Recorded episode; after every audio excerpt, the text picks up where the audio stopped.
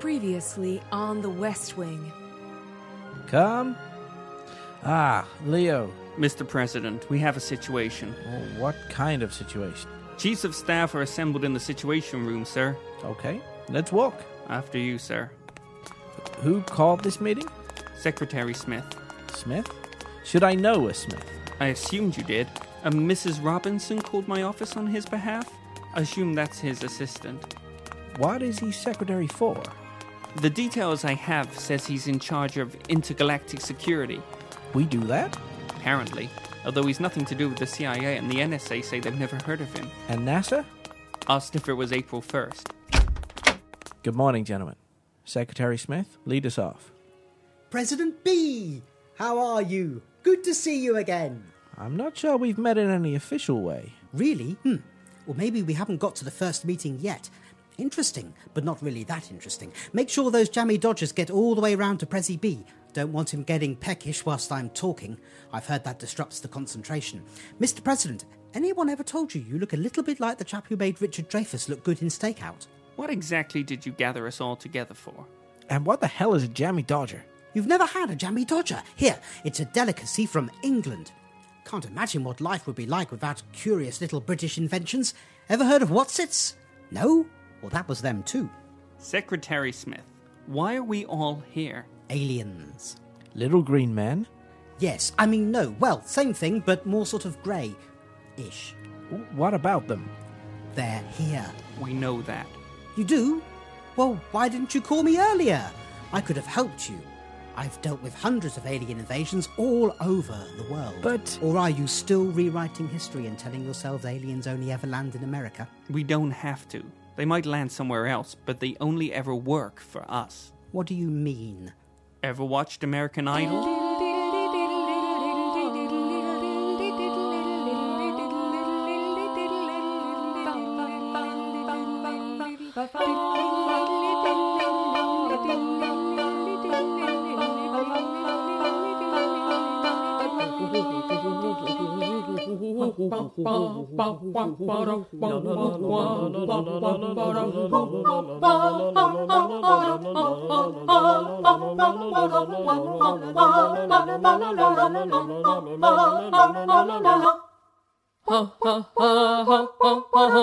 Hello and welcome to episode 14, series 3 of the Oodcast.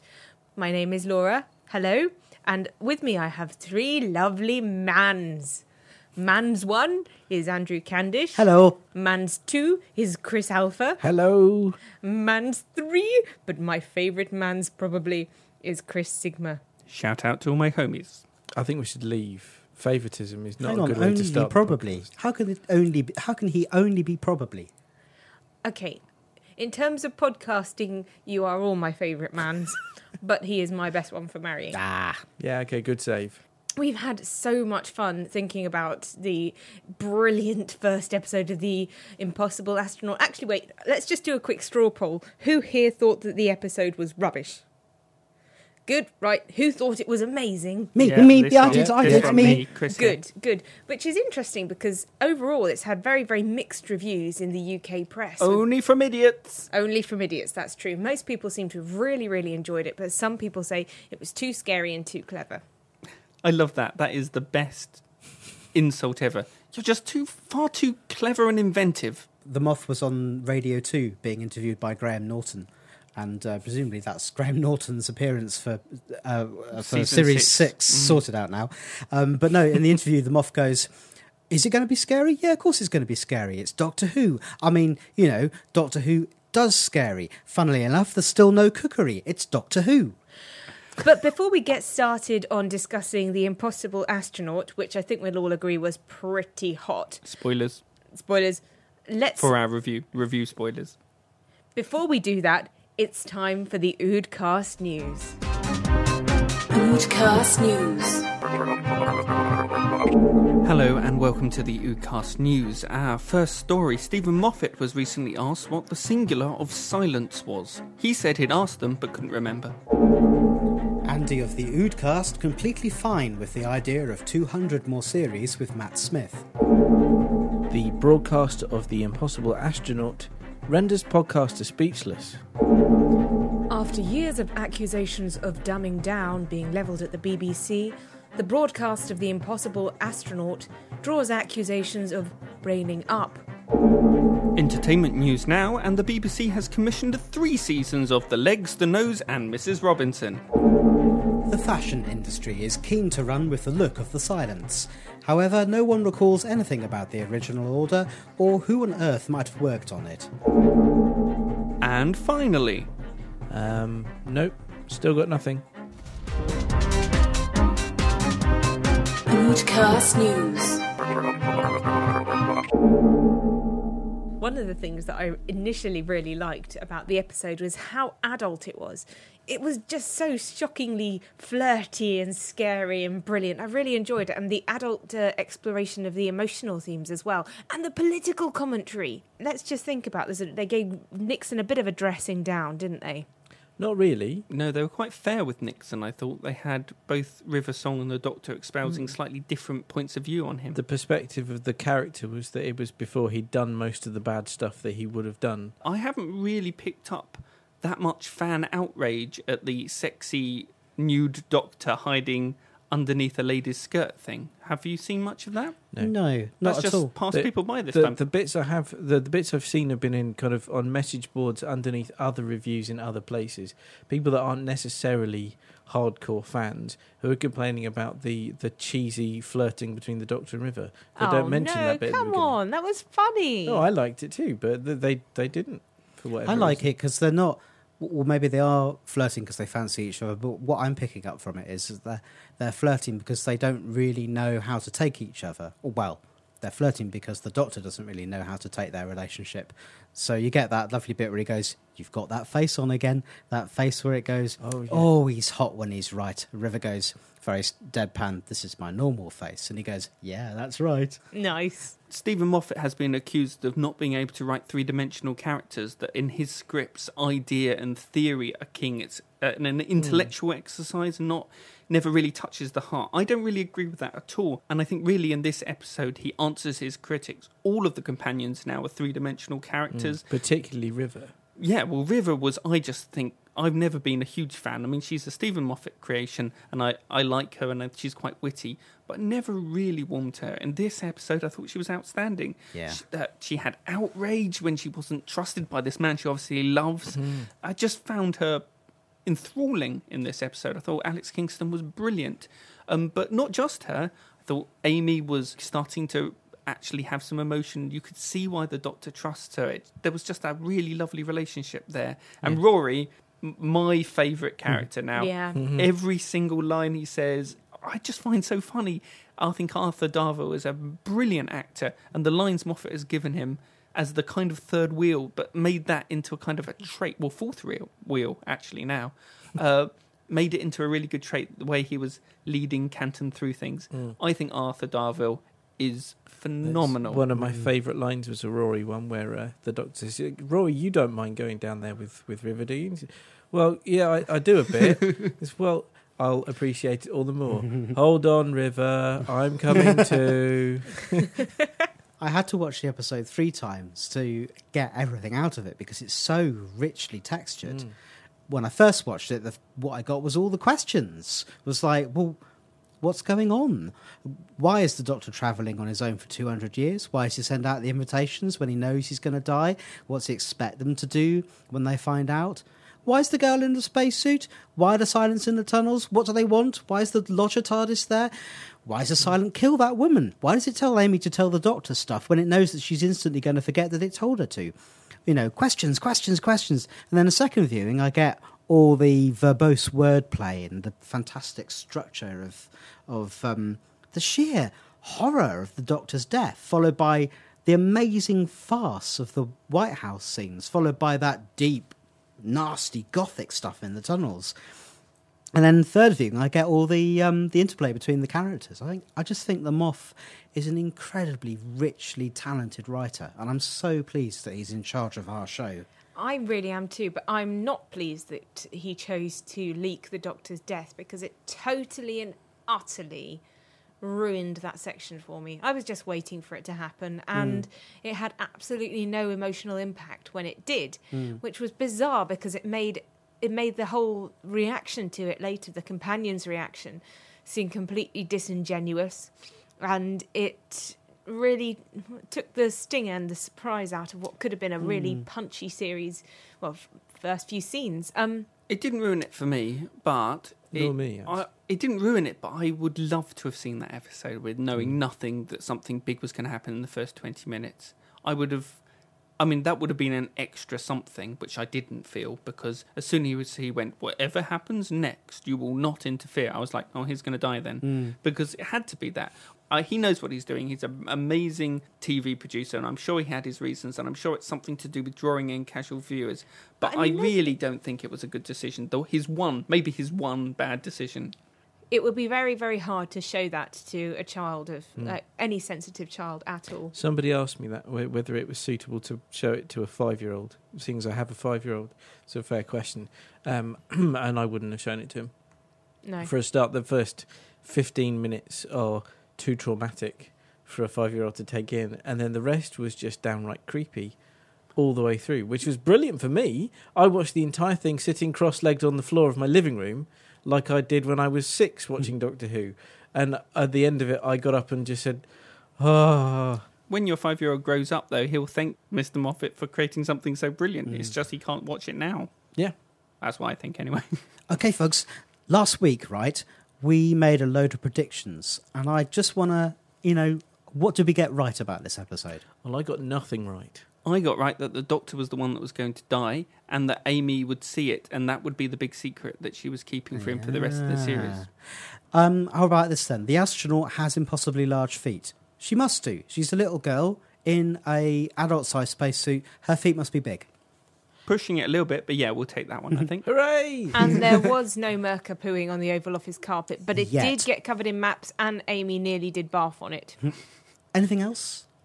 well, you got the Stetson right. Yeah, I wasn't going to brag though. I also think that my prediction about who's in the astronaut suit might come true. I still think it might be River when we finally find out who shoots the doctor. I think it might be River still. And it's it's now possible that River could turn out to be Amy and Rory's child. Yeah, Yeah. I think I actually think not only that might be true, but she might also be the child in the suit. That Mhm. might be River as a young woman. But she would remember having arrived in the tunnels. She'd go, oh, "This is where I first meet the doctor." Maybe silent. the silent. Uh, uh, The whole affecting- part could be th- that whole bit. Oh, so she- Oh, which reminds She me could have yeah, forgotten. that freaks me out that because there's that bit where Rory comes back down again. She's been down there for about 10, 15 seconds before him, and we know that they were all crowding around the entrance to it. And all of a sudden, she's feeling sick again, just like Amy did. Why is she feeling sick? Yeah, is I was gonna an say that. impact of the silence? Is she? No, no, definitely the silence has done something to her. The second time she comes down, she's had an experience before Rory catches up, which we'll find out. I'm almost both- certain of that. if they're both nauseous, maybe the silence have made them both pregnant. Ooh. We And- did oh, have one somebody more- who made a theory about that, didn't they? One more prediction before you move on. I am almost certain that they've already met the silence in series five, but we don't know because that bit is edited out of their memory. I'm sure we're going to flash back to something This- possibly in the Lodger, where that ship, the ship Yes, of the Lodger, is the yeah. silencer's ship. So I think they've met them before and just can't remember. I think maybe River Song met them in the TARDIS as well when it exploded. I think the re- we don't know the reason the TARDIS exploded. Mm. I think it was the silence but been edited out.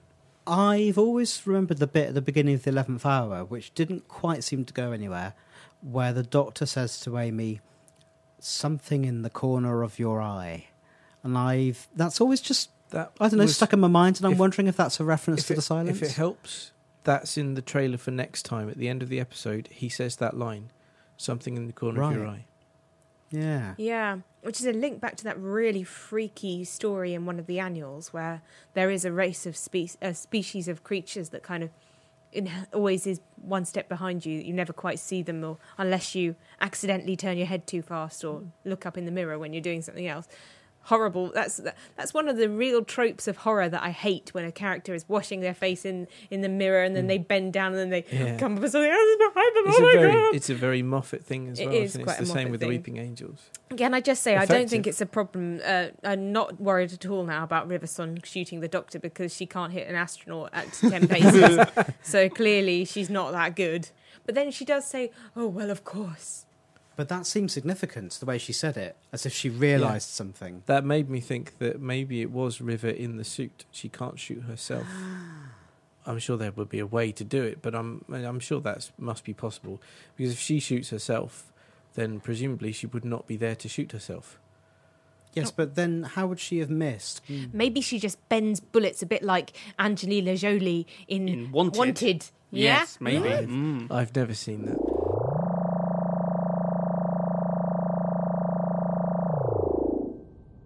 Good morning. Are you my 10 o'clock? Relatively speaking, I suppose. How very droll. My name is the instructor, and I'll be your TARDIS supervisor for today. Is this your first temporal driving lesson? Yes, I've done the simulations, of course, but I'm fresh out of the academy. Arcalian? No, Prydonian. My commiserations. Right then, young. I'm afraid I can't read your name on the form here. All you've done is tick Doctor. Ah, bad handwriting. I'm definitely a doctor. I see you've picked the planet Earth as your practice route. Any reason in particular? I like the name. Shall we get started? Of course. Now, the very first thing you need to do when preparing for takeoff is activate the blue stabilizers. From there, it's simply a matter of mapping the probability vectors, folding back the temporal isometry. Are you listening to me? What, me? Oh, of course. Because it looked very much uh, to me like you were trying to unscrew that roundel from the wall. No, no, I heard every word you said, trust me. Uh, shall I have a go now? Well, I suppose so, but be careful. There's only two of us here today, but these Type 40s really need a crew of six. Careful, got it. Off we go then. Now, you hear that sound, yes? That sound means you've left the brakes on. It's not going to pass its 500 year MOT if you continue to grind the mechanisms like that. Okay. Pity though, I like the sound. Sort of mysterious and exciting all at once. Try to calm down a little. Put her in second gear. That's the way. Remember to check the rear view monitor. Now, when I reach out and hit the console, I want you to react like a Tula ambulance has blasted out in front of you and make an emergency stop. One, two, three, now. Did I do it right? Let me answer your question with a question. Do you think that the molten core of the planet is a safe place to materialise? I was just thinking outside the box. It is getting rather hot in here though, isn't it? I'll put the fans on. Not that button. Oh, now this is strange. What's happening now? You've just landed one half of the ship on top of the other half. And that's bad, is it? You've either discovered a new facet of block transfer computation, or you've destroyed all life on the planet. Hang on, I'll reverse the polarity. Ah, here we are back in orbit. Okay, just put the handbrake on for a second. Next, I want you to continue forward past the Renaissance and try a reverse park into the Middle Ages. Remember your cockpit check. Cockpit check, hang on. Yep, it's still there. Let's do this! Great! Bang on! This isn't the Middle Ages.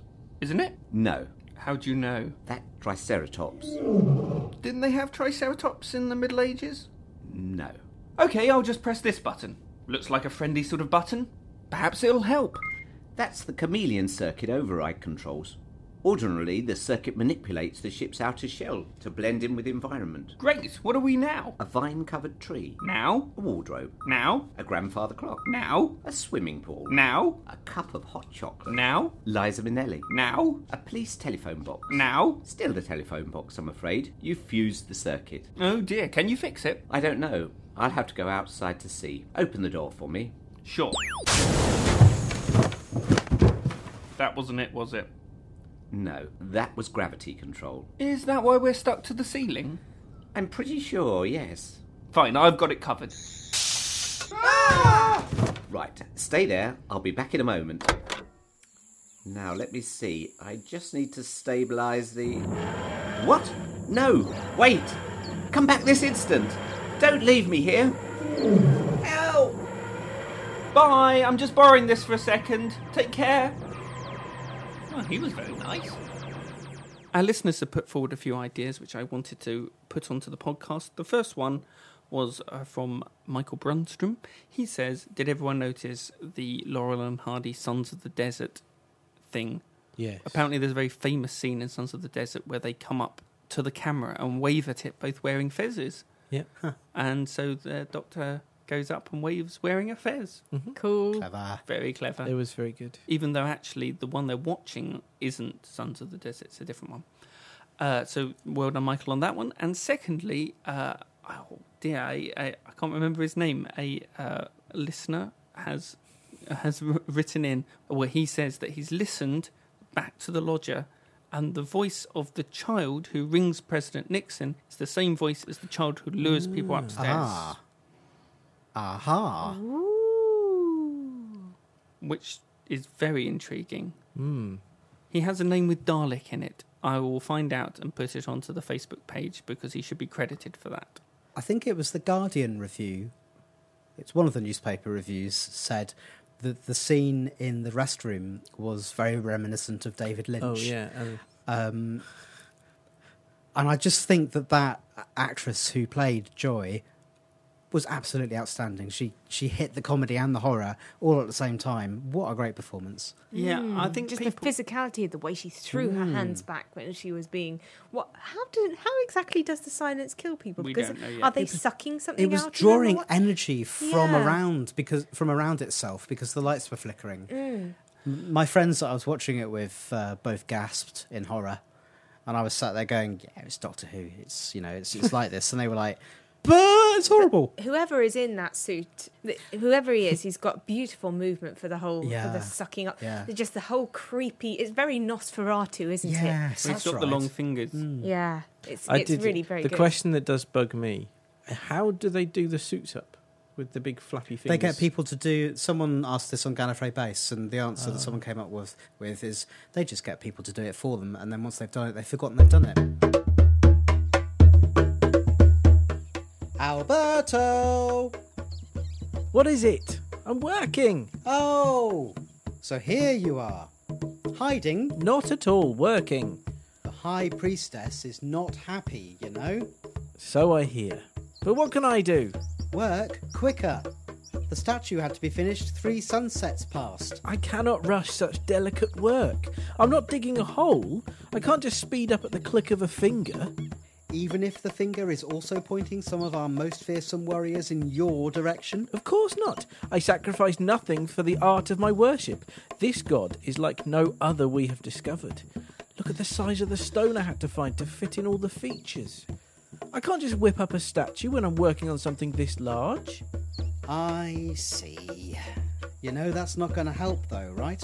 Where are you, accursed artist? Uh oh. Ah, so here you cower, and with good reason too. Where is my statue? High Priestess, forgive me. I am working as fast as I can. Such detail is needed in a work of this type. Every wrinkle must be individually hewn. Juan can testify that I've spent three weeks alone on the forehead, can't you, Juan? Juan? Oh, typical. I do not have time for excuses. Where is my statue? It is here. What? This? It is not quite finished. I- had to find an extra large piece of stone to work from to make sure I could fit all the god's features on, you see. Turn it the right way up so I can see it properly. It, it is the right way up. Where is the unfinished section? Just here, High Priestess, by the mountainous nose, overshadowed by the enormously holy forehead. It is needed for the ceremony of dedication at sundown. So you will finish it now. But, High Priestess, I cannot finish so soon. I will stay and watch you. I don't think that's very wise, High Priestess. I, I get very nervous if someone is watching me work. Even so, I'm sure the god will keep your hand steady. Work! Very well. Faster! Hurry, man! Sundown is imminent. Idiot! I did warn you. No matter. We shall use one of your others. That one will do. What is it? Well, well that's a statue I call bent shoe during mating season. Bring it! The ceremony is about to commence. One quick thing before we finish, which is Steven Moffat keeps getting accused of having a very limited palette, that it's always people forgetting, people having to look at the monster or they're going to die, you know, creepy children, all of this mm. stuff. I, I can see all that, but this episode was so different to everything that came before. All the things, we, palette, when people talk about palette, they seem to mean specifics, mm. like little skin deep similarities. But the actual thrust of the story, the way that he's changed the dynamic between the characters, the the the change of perspective, it's massive. This story, he does such different things. If you think of the eleventh hour, it was almost uh, kind of a wacky thrill ride. This one is creepy and unsettling and bleak and hmm. and and talky. It's it's so different. And there's a special straw that makes things fizzy. so, in short, scary, sexy, and s- setups.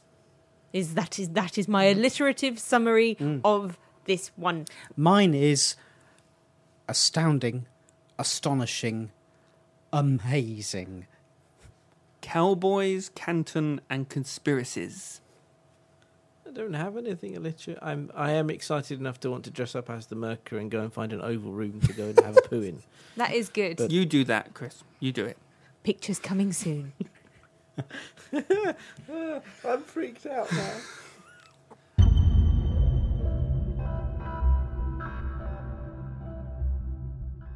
Well, hello, and welcome to another Oodcast interview. To my right, as always, are Miss Laura Simpson, Mr. Chris Alpha, and Mr. Andrew Candish. Hi, guys. Hi, Chris. And we're all very excited to welcome this week's guest, a creature that needs no introduction.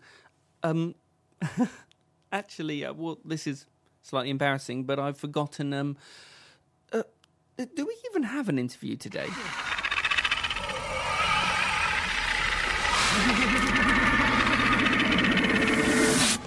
was that noise? Oh, yes, yeah. now I remember. How silly of me. Today we're interviewing a spokesperson for The Silence. The what? The, the Silence, him over there. Ah! Oh yeah, right. Welcome, Mr. Silent. I believe Alpha has the first question. Uh, sorry? No, you, you've lost me. Uh, about what? I've got no idea. What were we talking about? It looks like we're just about to interview. Ah! What is it? Look over there. Um, could I ask you first, who does your tailoring? Well, I think tailoring's a bit of a grand word for it. I usually just throw on a jumper and a pair of shorts and I'm good to go. No, no, I wasn't talking to you. Who are you talking to then? Um, no one. Uh, Laura, maybe. Laws, who, who does your tailoring? what? Ah! Ah! Ah! Eating biscuits. Okay, everyone, keep staring at him. Don't look away. Concentrate on his answer. Mr. Silent, who does your tailoring? Well, I generally go for quite a classic line. I find off the hanger suits to be. Ah! Sorry, I just drifted off for a moment. That's okay, we're not doing anything. You drift off. It'll mean you'll be sharp for the interview later. Uh, Sigma. Sorry. Mr. Silent, if you could get jiggy with any other creature in the universe, which would it be? And no thowls or axons. That's cheating. Ah! Really, really sorry. This is getting ridiculous. Are you all right, Alf? I'm, I'm fine. Why did you just go ah? Uh, I don't know. I can't remember. Oh, did you see a mouse or something? There's, there's a mouse! Ah! Calm down. There isn't a mouse. There is something, though. A sort of unspecified feeling of dread. Yeah, I feel that way too.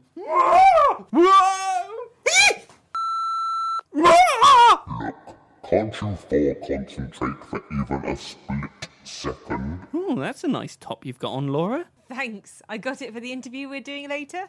Guys.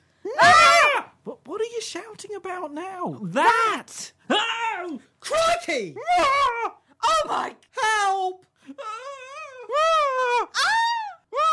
Ah! We're all going to die! Why? Ah! Now I remember. Ah! Ah!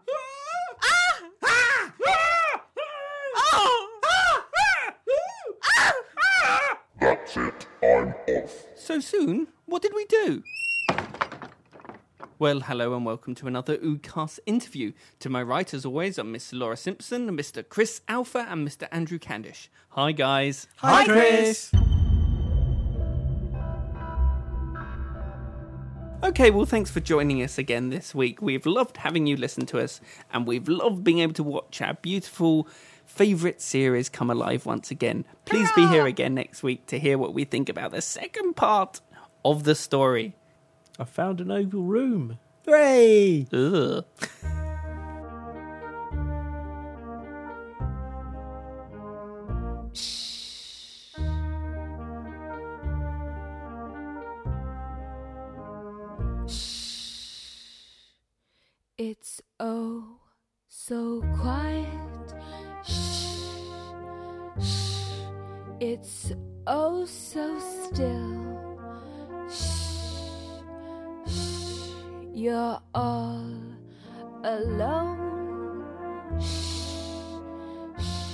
So peaceful until you turn around. Oh, just look what you found. Oh, an alien. Oh, you've never seen such an ominous guy. You wanna scream, you wanna cry. You're quite convinced you're gonna die till it's over. And then. Shh, nice and quiet. Shh, shh, but soon again. Shh, shh, starts another big riot. He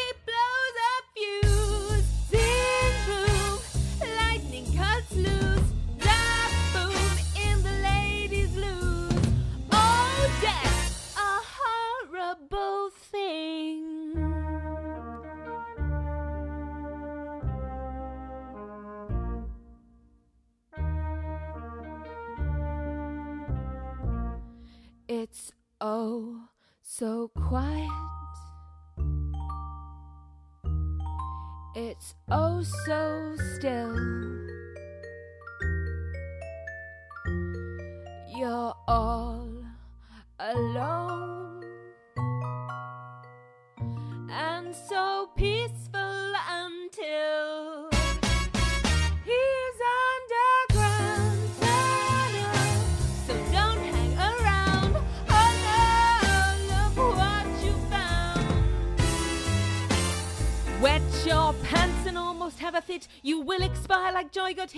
Run away. Lickety split!